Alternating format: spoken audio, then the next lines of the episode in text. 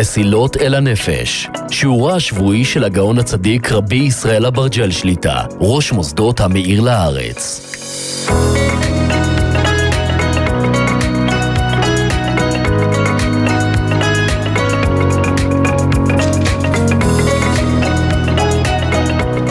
ברשות אחיי וידידיי, אהוביי בית ישראל, היקרים והחשובים, ערב טוב למאזינים של קול ברמה. אנחנו זוכים להימצא בבית מדרש אמיר לארץ, בנתיבות, עיר התורה ועיר הקודש, מקום של השראת שכינה. אמיר לארץ, הפצת תורה חובקת עולם. רוצים לברך את המנכ"ל היקר והצוות שאיתו, טכנאי השידור שאיתנו היום, זה יורם יצחק וזנה, באולפני קול ברמה, יבורכו מפי עליון, אשריהם ואשר חלקם על הזיכוי הרבים, על השותפות בהפצת תורה, בכל הכלים והאפשרויות, וכמוהם ירבו בישראל, אמן כן יהי רצון.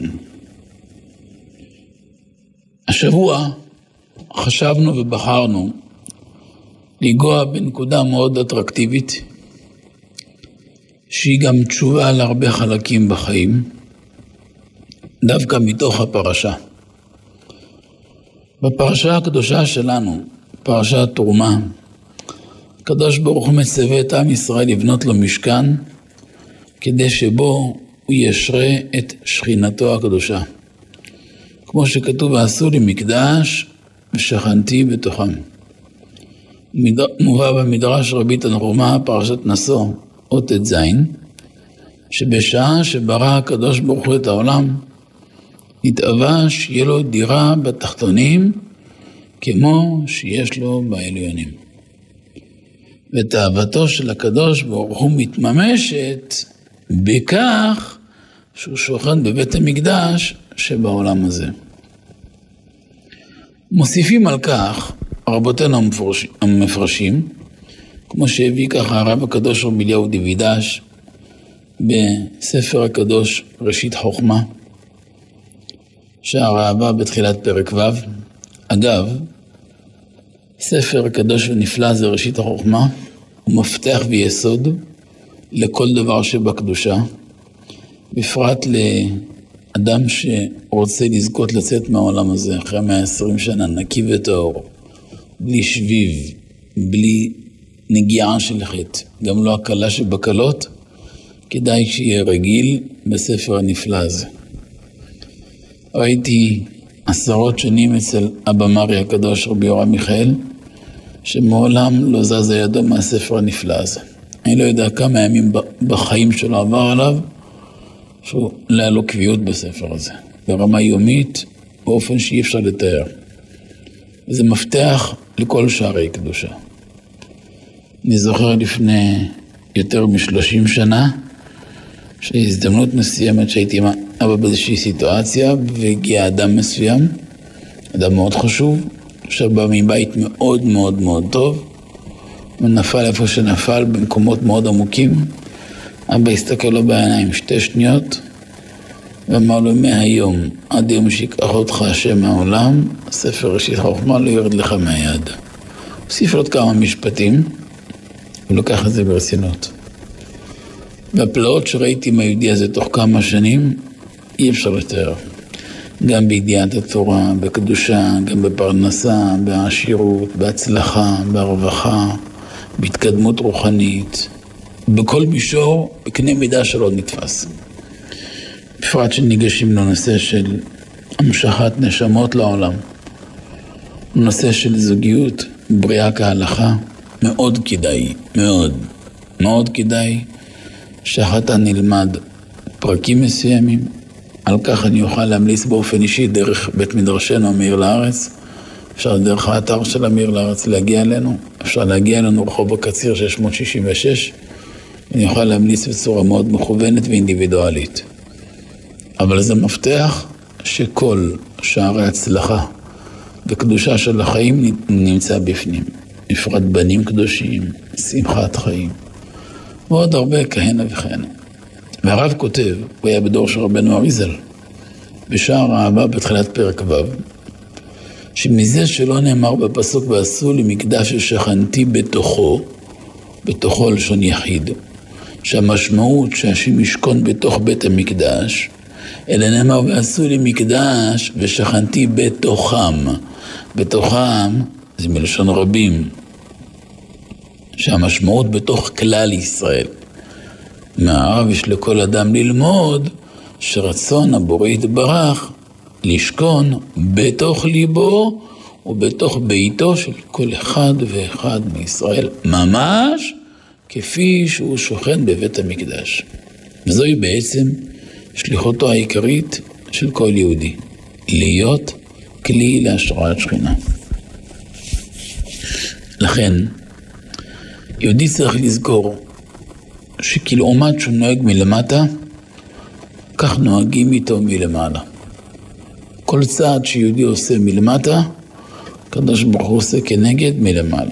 דרך משל, שאמרנו כמה פעמים. אם עכשיו אני עומד מול ראי, בוא נניח שאני עומד במרחק 20 מטר מהראי, לפניי קיר גדול, כולו ראי. כמה אני רחוק מהדיוקן שלי? 40 מטר. 20 ממני לראי, וזה ראי, אז אור ישר ואור חוזר, כפול. כשאני לוקח צעד אחורה, 40 נהיה 42. כשאני לוקח צעד קדימה, אז נהיה 38. בדיוק ככה עושה הקדוש ברוך הוא עם כל יהודי. כל צעד שיהודי עושה בקדושה מלמטה, עוזרין אותו ומסיין אותו מלמעלה. יש לזכור כאן כמה כללים. א', לא ייתכן שאדם ינהג בסתר בפריצות והבנים שלו ינהגו בקדושה. יש לזכור דברי קודשו של הרבי מלובביץ', הוא הובא הרבה בחסידות, יש לנו מאמרים גדולים על זה. אפשר לקרוא על החוברת מסילות אל הנפש, שם הרחבנו בזה, ברוך השם, בהרבה הזדמנויות. כל מחשבה חיובית, מחשבה טהורה, בלב של ההורים, משוכפלת וניטעת אוטומט בלב של הילדים. וחלילה ההפך, כל מחשבה שלילית, לא טהורה, לא נקייה, לא צנועה, לא קדושה, לא ראויה, בלב של הורים, משוכפלת אוטומט בלב של הילדים, גם בלי לעשות שום מעשה. על כך שמעתי מאבא מרי הקדוש רבי יורם מיכאל אברד שלזכותו יגן עלינו, לפני המון שנים, דברי הגמרא הקדושה, אישה לא תתלבש בפני בנה הקטן אפילו בן יום. למה? לכאורה הוא לא רואה, הוא לא מבין מה יש בזה. הוא בחדר ורק מתלבשת, מה הבעיה? תזכרו ותדעו, יקיריי, תינוק קולט בדיוק כמו אדם מבוגר בן 40. אדרבה, אדם מבוגר בן 40, העדשה שלו כבר נסרטה די הצורך וחוותה הרבה הרבה כוויות ושריטות. מאידך, אצל תינוק העדשה שלו מבריקה ובוהקת ואין בה שום תקלה. אז מה ההבדל? מבוגר יודע לתרגם את מה שהוא ראה למעשה, ותינוק עוד לא יודע. אבל המוח אוגר מידע. המוח אוגר את כל המידע, הגיע גיל 9, 10, 11, 12, 14, 15, התמונות התחילו לרוץ לבד. ואז אוי ואבוי. אם הוא ספג קדושה וצניעות ויראת שמיים, אז אנחנו לא, לא חוששים. נכנס יין, יצא סוד.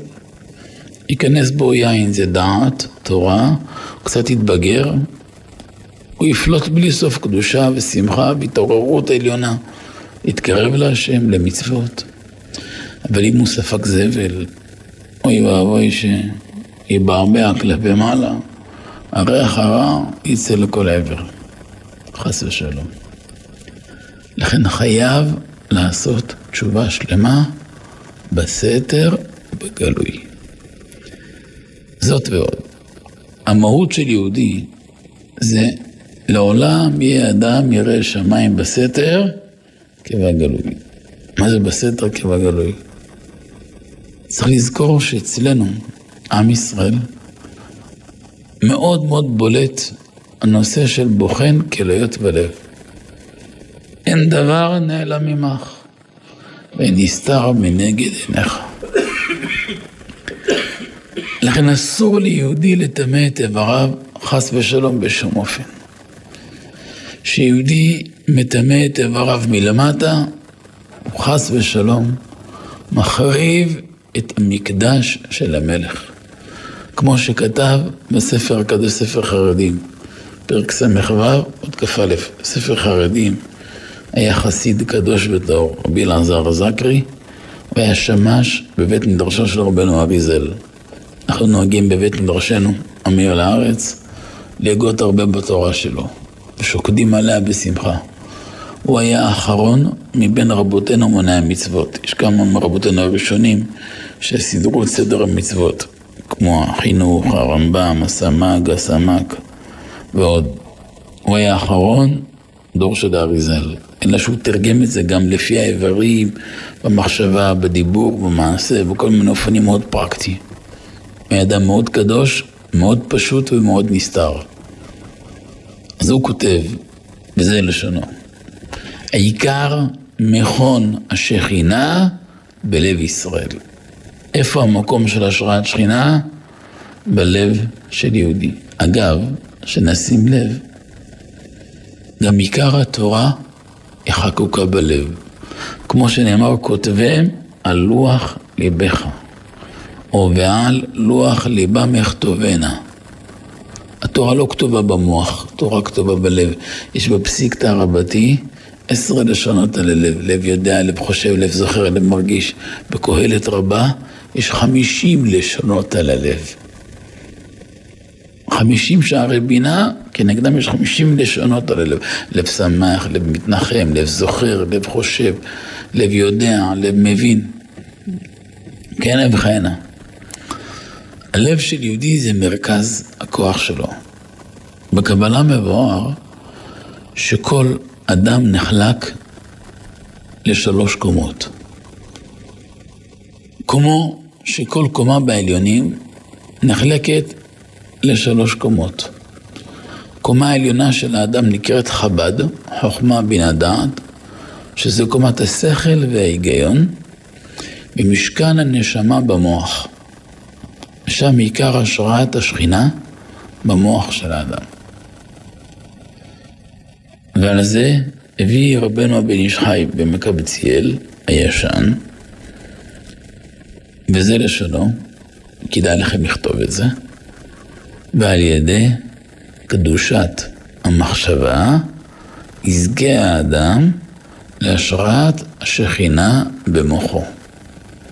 שעל ידי קדושה שינהג האדם מלמטה במחשבה שלו, כל הזמן לקדש את המחשבה הוא יזכה להיות כלי להשראת השכינה. ובקרבנו ממש תחנה השכינה. וזה קומה של השכל. השכל זה אור אלוקי, אומר רבנו הרמח"ל, שמתלבש במוח האדם. כמה עוצמה יהיה לשכל, כלומר כמה עוצמה יהיה לאור אלוקי שיתלבש, זה תלוי בקדושת האדם, טהרת הכלים, בזכות האיברים. אחר כך יבוא השלב השני, והשלב השני זה קומה אמצעית, קומת הרגשות. קומת הרגשות היא קומה חשובה מאוד, והיא קומה מאוד מאוד מאוד גבוהה.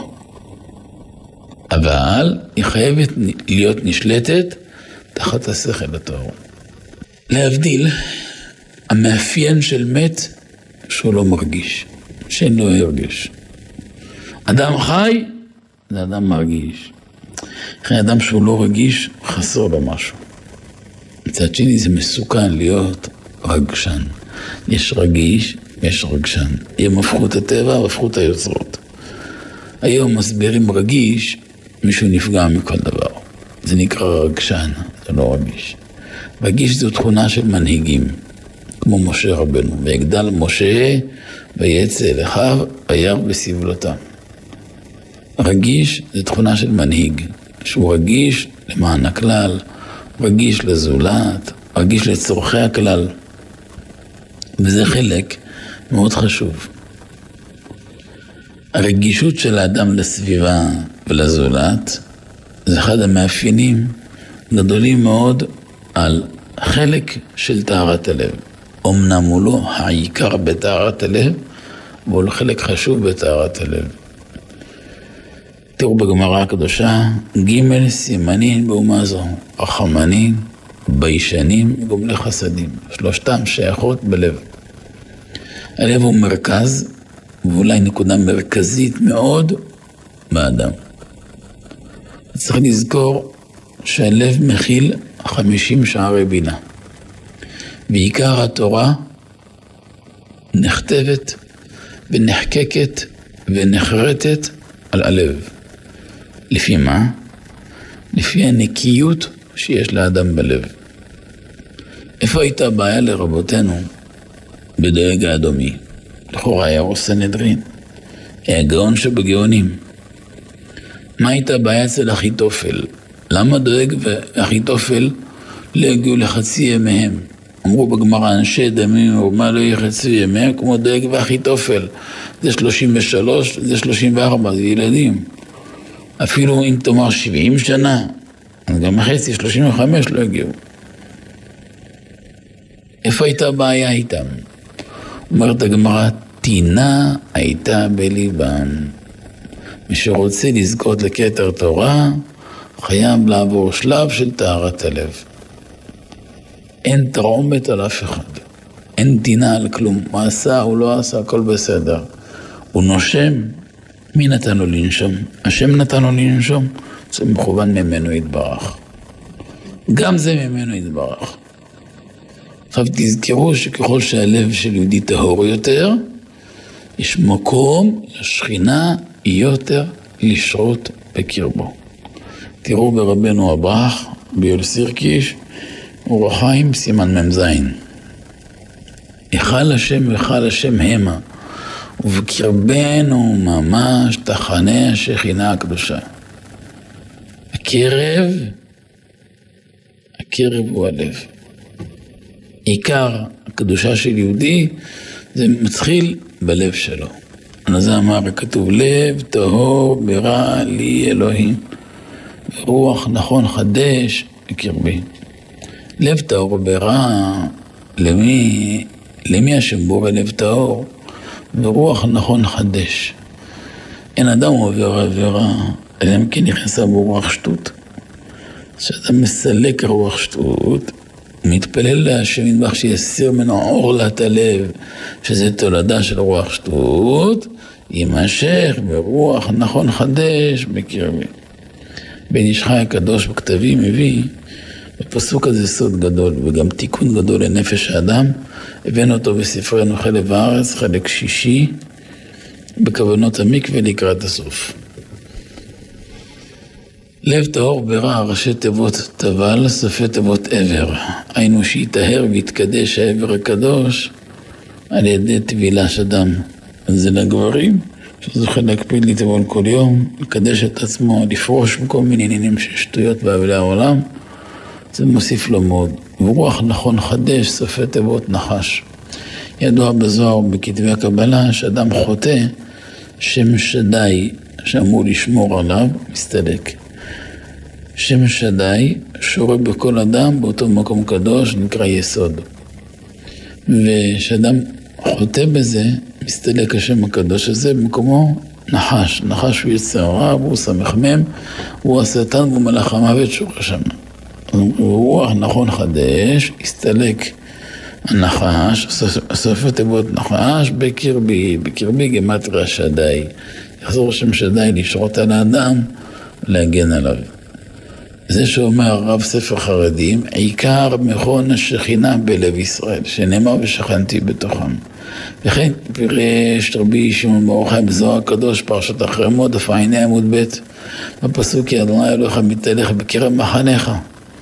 מה זה מתהלך בקרב מחניך? אומר הרב, קרב הוא הלב, שהוא באמצע מחניך. מי זה מחניך? עם רמח איבריך. וסייפא דקרא, ולא יראה בך ערווה דבר, ושב מאחריך. הילקח, אומר הרב רבי אלעזר הזקרי, כשלא יקדש איבריו אפילו במותר להם, במחשבה, בדיבור, במעשה, נמצא מחריב המקדש, ואוי למחריב מקדשו של מלך בכל יום. ברשותכם, אני רוצה לתת את הדעת כאן כמה דקות. יש באדם ג' כלים שנתן לו הקדוש ברוך הוא, שנתן לו הקדוש ברוך הוא לגילוי הנפש שלו. לנפש שלנו יש הרבה חלקים. בעזרת השם בשבועות הבאים אני אצטרך לעמוד איתכם על זה. אנחנו גם נפתח כאן הרבה הרבה נקודות שיובן למפרע כמה הם בסיס, קודם כל לאדם עצמו, אחר כך לזוגיות שלו, לשמחת חיים, לשלום הבית שלו, לחינוך הילדים, לפרנסה שלו, להתנהלות של היום-יום.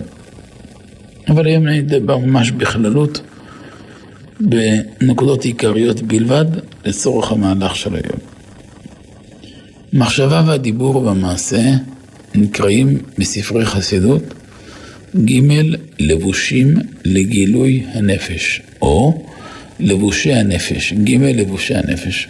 שלושת הלבושים, כלומר הכלים שאיתם נפש האדם בא לידי ביטוי ולידי גילוי. דרך משל, עשיר מאוד מאוד גדול, טס במטוס הפרטי שלו מעל כמה מדינות. פתאום הוא רואה מהאוויר, מהמטוס שלו, הוא רואה שטחים, עשרות קילומטרים, שטחים של הפקר. כמו איזה מזבלה כזה.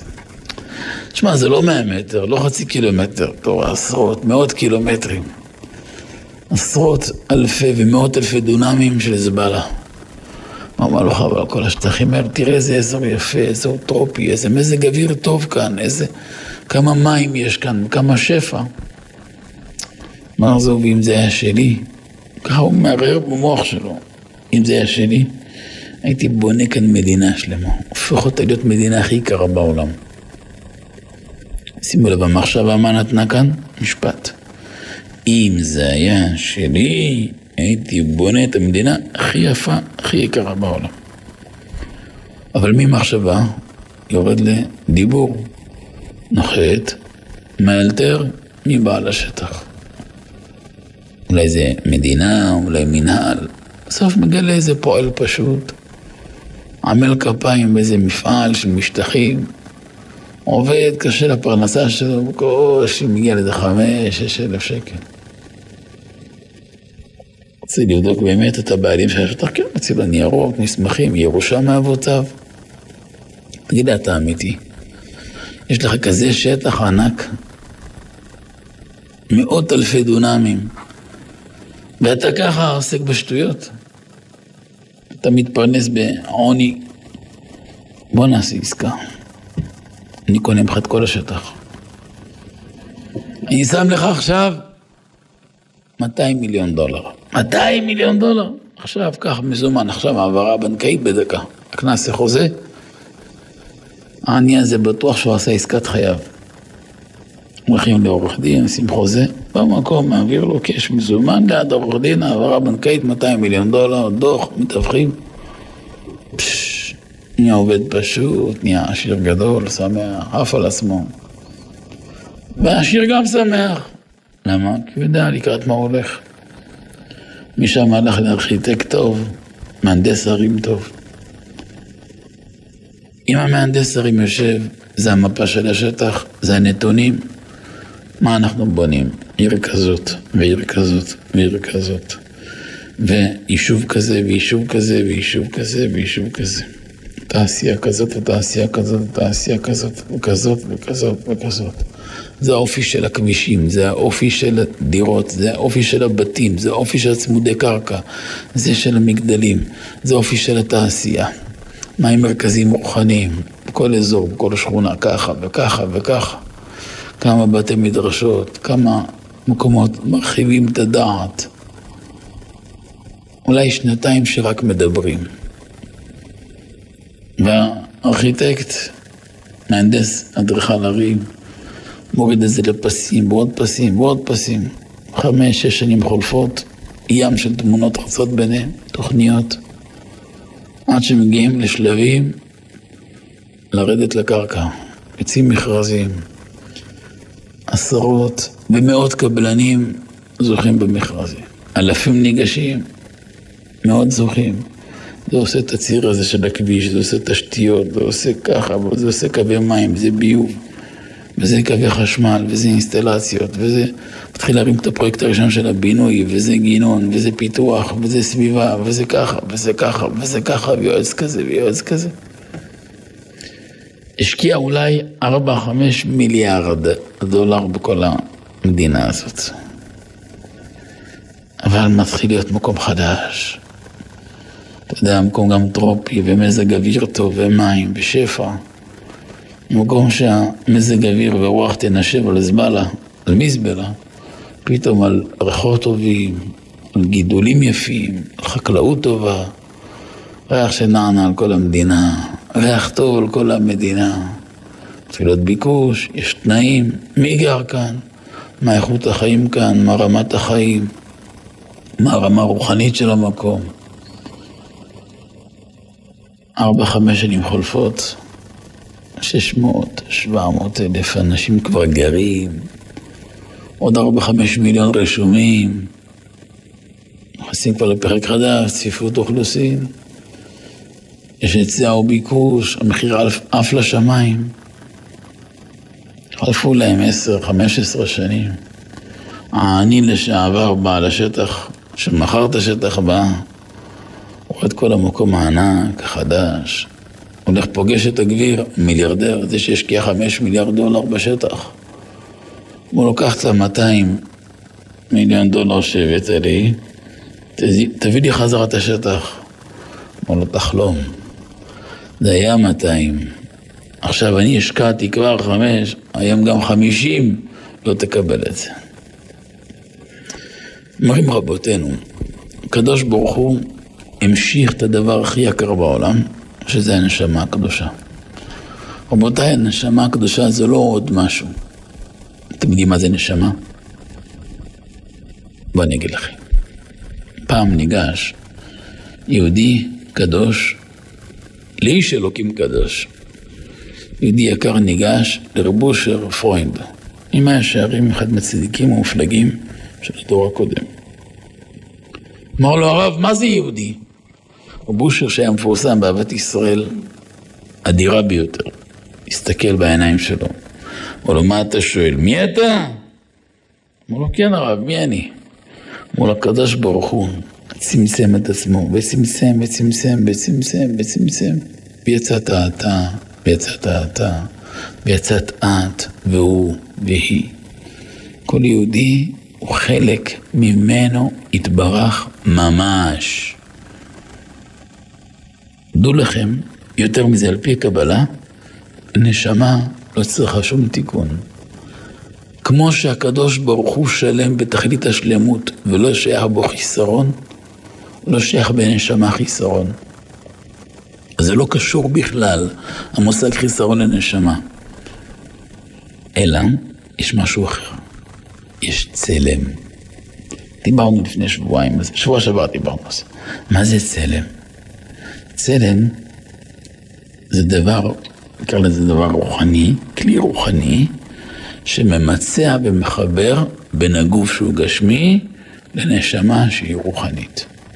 הנשמה באה בתור חסד של אמת עם הצלם כדי לעזור על הצלם לתקן את עצמו.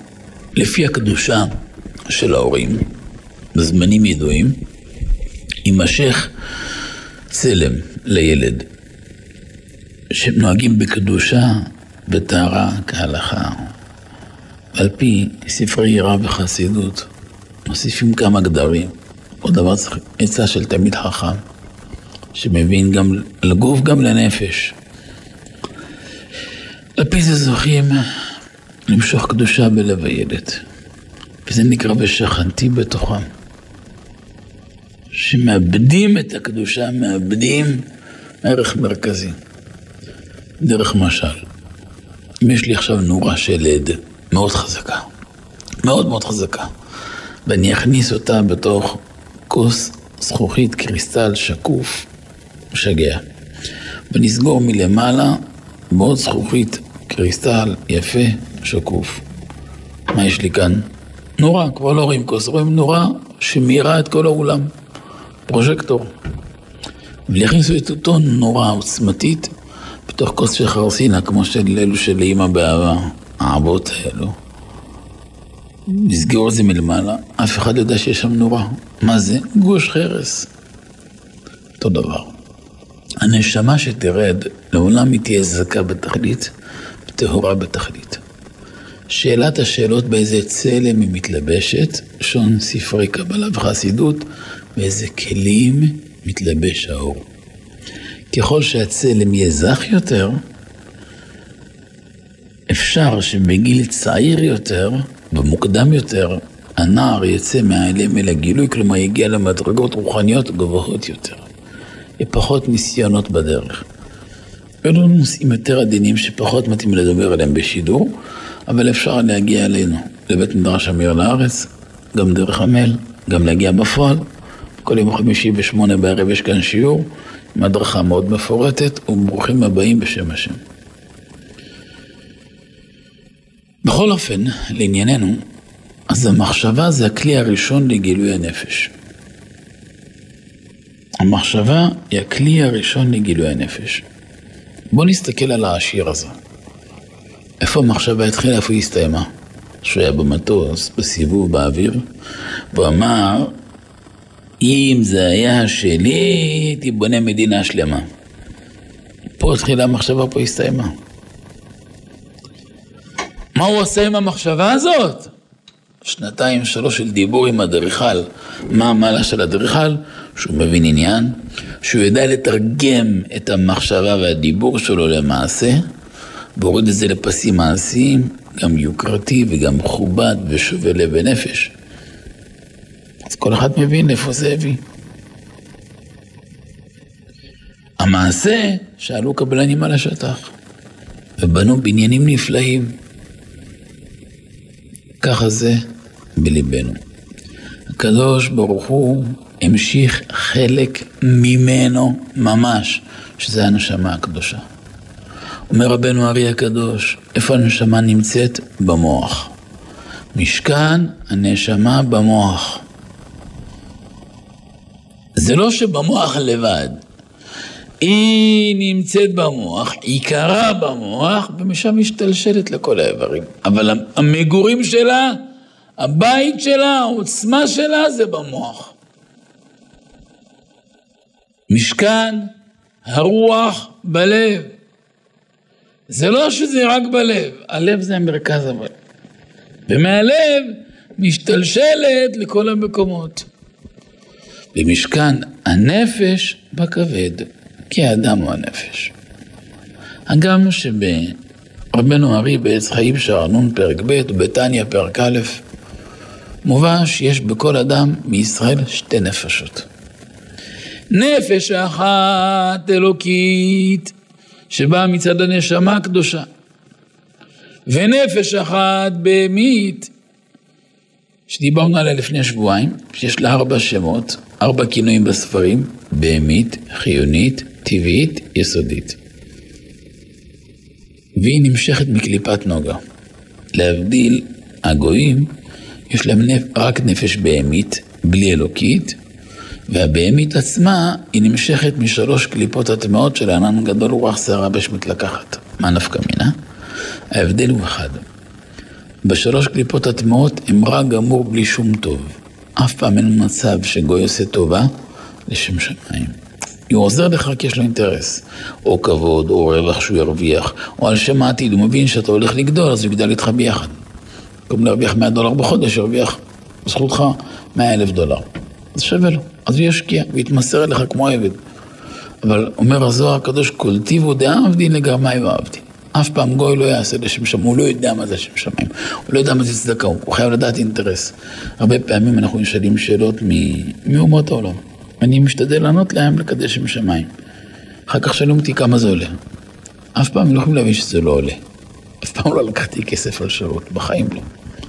באים מאה אלף יהודים בחודש, אני נותן כל המענה. אף פעם לא החזרתי אדם רקם.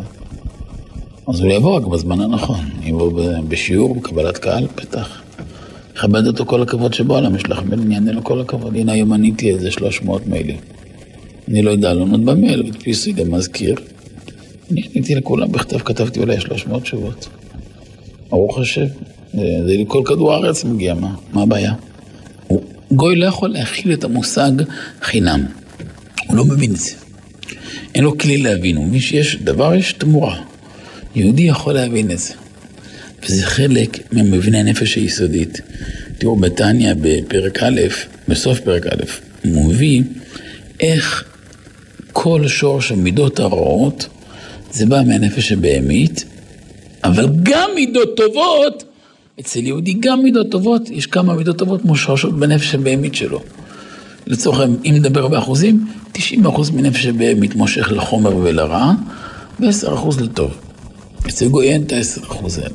למשל, מה שאמרו בגמרא, אה, ג' סימנים באומה זו רחמנים ביישנים וגומלי חסדים, זה לא בנפש האלוקית, זה בנפש הבהמית. כלומר, יהודי יכול כל החיים לעשות חסד, הוא פועל בתוך האינטראקציה של נפש הבהמית, בכלל לא מה, מהאלוקית. זה מבהיל. מבהיל. לא לעבור את החיים בעולם הזה בטעות. אוי, אוי כמה זה מסוכן. עכשיו לענייננו אנו.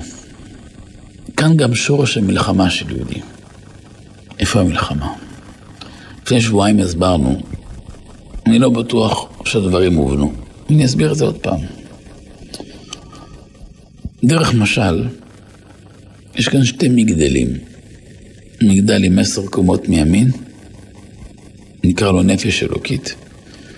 מגדל נוסף, נפש בהמית. 12 קומות. אלא שלשתיהם יש רק סט אחד של לבושים. לשתי הנפשות. הגמרא מספרת על תנא הקדוש, שלצד הקדושה הנדירה שלו, במדרגות הנשגבות שלו, היה גם עניות קשה. פעם לא היה להם מושג מכנסיים, חולצה. כולם הולכים עם גלימות, עם חלוקים כאלו. יש לביות כאלה, כמו של מרוקו. וכשהתנא הזה יוצא מהבית, אז אשתו הייתה צריכה לחכות מתחת השמיכה. כי היה להם רק, גלו, רק חלוק אחד. עניות. כמה תורה, כמה קדושה, כמה מדרגות, ורק חלוק אחד. מצד שני, מצד שני, שהיא הייתה יוצאת, והם מחכים מתחת השמיכה. תחילה על הדוגמה הנועזת. אבל קחו את זה כמשל. יש רק מחשבה אחת, רק דיבור אחד, רק מעשה אחד. מי משתלט עליהם? מי שולט על המחשבה, על הדיבור ועל המעשה? האם אתה נותן לנפש אלוקית לשלוט, או לנפש הבהמית? אומר הרב הקדוש רבי אלעזר הזקרי בספר חרדים פרק ס"ו עוד כ"א. תראו איזה לשון. כמה ראוי לאדם להיות קדוש ברמ"ח איבריו וליבו ונפשו. אחרי שהוא היכל המלך הקדוש. דכתיב בקרבך קדוש. הקדוש ברוך הוא שהוא נקרא קדוש, שנאמר קדוש קדוש קדוש השם צבקות הוא שוכן בקרבך, שאתה קדוש, שישראל קדושים. ולב של אדם, של יהודי, זה מקור הקדושה. ושם משכן הנפש. האלוקית והבהמית, האלוקית מימין והבהמית משמאל. העריך בזה בתניא פרק ט'. אחרי שהוא יכל למלך הקדוש, דכתיב בקרבך קדוש, וכתיב היכל השם המה. כלומר, ואני שוכן בתוככם. יכתיב קדושים תהיו כי קדוש אני אדוני, ויכתיב ונתתי משכני בתוככם. כלומר, המעשים הטובים של כל יהודי גורמים שהשכינה תשרה עליו. חס ושלום, שאדם עושה שטויות, מהרהר הרהורים רעים, מחשבות רעות, מחשבות זרות. זה אסון טבע. תחשבו שאדם שחושב מחשבות קדושות, דומה בשמיים למי שמכניס ספר תורה בהיכל. אדם חושב מחשבות לא טהורות, מחשבות לא קדושות, לא צנועות, כמי שמכניס צלם בהיכל חס ושלום. פחד פחדים. פחד פחדים. העולם לא נותן לגיטימציה למחשבה, ולא יודעים שהמחשבה זה מרכז האדם. אתן לכם עוד דוגמה. הרבה פעמים, הרבה מאוד פעמים נשאלים, אחת השאלות שנשאלים מאוד מאוד הרבה בקבלת קהל, שאלות של הריונות. אם יוצא רופא ועשו בדיקה כזו, בסקר כזה, בסקירה כזו, ואמר להם רופא שיש ככה וככה, ויש נקודה לבנה, ואחד מ-32 פסיק איקס מיליון זה תסמונת, אז כבר הוא החליט שהילד הזה הוא אחד מה-32 מיליון, שיהיה לו תסמונת וכבר וכבר. ב-90 אחוז זה קשקוש בלבוש. זה שטות גדולה מאוד. זה גם טיפשות של הרבה הורים שעושים את כל הבדיקות, וזה מיותר לחלוטין. דרך משל, אם אני נגר, ובאת להזמין ממני ארון, סיכמנו על סוג של עץ, סיכמנו על דוגמה של ארון. מה יכיל הארון? סיכמנו על גוון, סיכמנו את כל מרכיבי העבודה, סיכמנו גם זמן אספקה. שילמת מה שילמת מקדמה, יש לי שבוע, שבועיים, חודש עבודה, תשאיר לי את זה. איך יראה לכם אם אחרי יומיים שהתחלתי עבודה, יבוא הבן אדם אליי לנגריה, יתחיל לצעוק עליי, למה חתכת את הקרשים ככה? באיזה רשות חתכת ככה וככה? אדוני, מי הנגר? אני או אתה? אם אתה, אתה לא צריך אותי. באת אליי, תשאיר לי את העבודה. אם אחרי שאני ארכיב לך את הארון, יהיה לך חוסר סביבות רצון, שמעתי. אבל תן לי לעבוד בכלים שלי. יש לי דרך ושיטת עבודה. אומר הקדוש ברוך הוא, נתתי דבר בסתר. נתתי אותו בתכלית הצניעות והקדושה. לוקח לי לגמור את היצירה תשעה חודשים. מה אתה מתערב? אני עשיתי אותו נסתר, למה אתה צריך לגלות אותו? למה צריך לגלות זה? למה צריך לחטט בזה בכלל? תן לאומן לגמור את המלאכה שלו. כל יום באים לכאן שאלות של הפלות. זה העוול הכי קשה בעולם שהורים יכולים לעשות לעצמם ולילדים שהם חטטים. אין בזה שום תועלת. זאת ועוד. 95% מהבדיקות אין בהן תועלת. שתי בדיקות, יש, יש להן נפקא מינה, שיש מה לעשות. כל השאר אין מה לעשות. העמסת סוכר בחודש שביעי, יש לה תועלת, שאם מגלים סכרת הריון, יש אפשרות לטפל בזה. ועוד בדיקה בשליש האחרון, GPS חיובי או, או שלילי, זה כן נפקא מינה, זה גם לא כזה קריטי, אבל זה טוב. בשביל להגיע לחדר לידה קצת יותר בנחת, לקבל שתי מנות אנטיביוטיקה לפני לידה. זה לא משהו, זהו. כל השאר נפקא מינה. גילו שיש חלילה ככה וככה, אז מה? יום אחד ישבתי ללמוד עם אבא חברותה. הגיע מישהו בוכה, בוכה, בוכה. הוא בוכה ואני קולט שאבא צוחק. מה הבעיה? אדם קדוש, מחושב. אמרתי לו, אבא, למה אתה צוחק? הוא אומר, בוא תראה עכשיו קטע. הוא קורא אותו מהדלת. אדם בא, באו מהרופא, מיד ממליץ הפסקת הריון מיידי, דחוף, בהול, סכנה לאישה. למה סכנה? עובר עם ארבע רגליים. אבא אמר לו, מה זה חמור? אתה עכשיו זוכר את זה. והוא בוכה ואבא צוחק. ואז אבא אמר לו, תגיד תודה להשם, יש לך תאומים. לא, הוא ראש אחד עם ארבע רגליים. כאילו הרופאה פשוט אכלה מדוזה לפני, לא שמה לב. הייתה מרוכזת. היה שם תאומים, ואבא ישב סנדק שלהם, ואחד ישב אבא, אחד ישב אבא מרדכי אליהו. זה חמור, יצא שאתה מלאך השרת, מה אתה רוצה? צריך לחשוב טוב. עכשיו תזכרו את הכלל הבא. הטבע של האישה מוחדר אוטומט בהיריון. ברגע שהיא תהיה שמחה. הטבע שלו יהיה שמח. היא תשמע שירים של חבושה, אז לה תמיד חכם וצדיק וגם פייטן. היא תשמע איזה, איזה, איזה רשע, בר מינן, יצא כופר חס ושלום. שירים של מינים, נשמע שירים של בני תורה, יהיה שמח. תשמע תלמידי חכמים כמו אבא רבי יורם, הוא ילד רגוע, שלו, עם נשמה אצילית. נפש אצילית, זך, רגוע, שלו. תשמע מישהו עצבני, אז יהיה לו נרבים. זה טבע שמוחדר בנפש.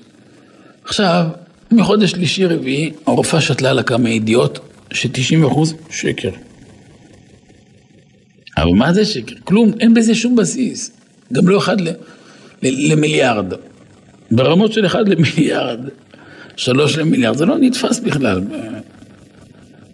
היא כבר מחליטה שהיא שמה, המחשבה השלילית יוצרת מציאות. בוא אני אבוא לכם הפוך. אתה נוסע בכביש, אתה רואה ניידת עוד קילומטר קדימה מימין. ואתה אומר, זה מה שחסר לי שעוצרת אותי. תבדקו כל פעם שתחשוב על הניידת, הוא יעצור אותך. אל תחשוב עליו. לא תחשוב עליו, תראו, הוא לא, הוא לא רואה אותך. ברגע שאתה חושב עליו, אתה קורא לו. המחשבה יוצרת מציאות. יום אחד בא אליי אדם מרוסק. באמת מרוסק. זה, זה, זה מוסר השכל ממש. היה מאוד מאוד גדול. היה לו מערכת עסק, אולי מחזור של 100 מיליון בשנה. לא קצת. עסק מאוד גדול. עבר משבר של חיים. אם תגיד רק העסק נפל, או רק האדם נפל, לא משנה, עבר סיפור מהפטרה. כל אדם נורמלי היה או משתבש, או בר מינן חולה במחלה קריטית וסופנית ומסיים. הוא בא מרוסק. השם עזר לשבת איתו כמה דקות, לעשות סדר בראש ובחיים. הסברתי לו כמה עקרונות. יאמר לשבחו, המחשבה שלו הייתה יציבה מאוד מאוד. וגם בעל הכנעה וקבלת מרות מופלאה.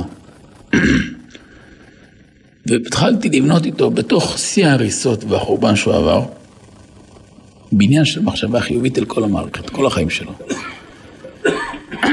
אני זוכר איך התהפך לו כל הדיסק. אמר לי, מה זה לא דמיון? אמרתי לו, מה פתאום? מחשבה יוצרת מציאות, הבאתי לו סימוכין בלי סוף. מזוהר, מכתבי, נגלה וקבלה. כמה? ואז הוא נצמד לזה.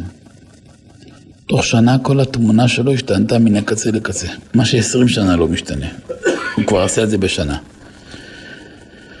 הוא הקים עסק חדש, עולם חדש. מה שהוא הספיק בשלוש וחצי שנים, בממוצע של עסק טוב, עושה בערך ב-40 שנה. ליגו זמן, אני ראיתי בעיניי, ראיתי ורואה. מחשבה יוצרת מציאות. וזה המפתח המרכזי שאדם חייב לשלוט עליו. אבל בשביל מחשבה קדושה, כבר הביאו הראשונים, קדושת העיניים.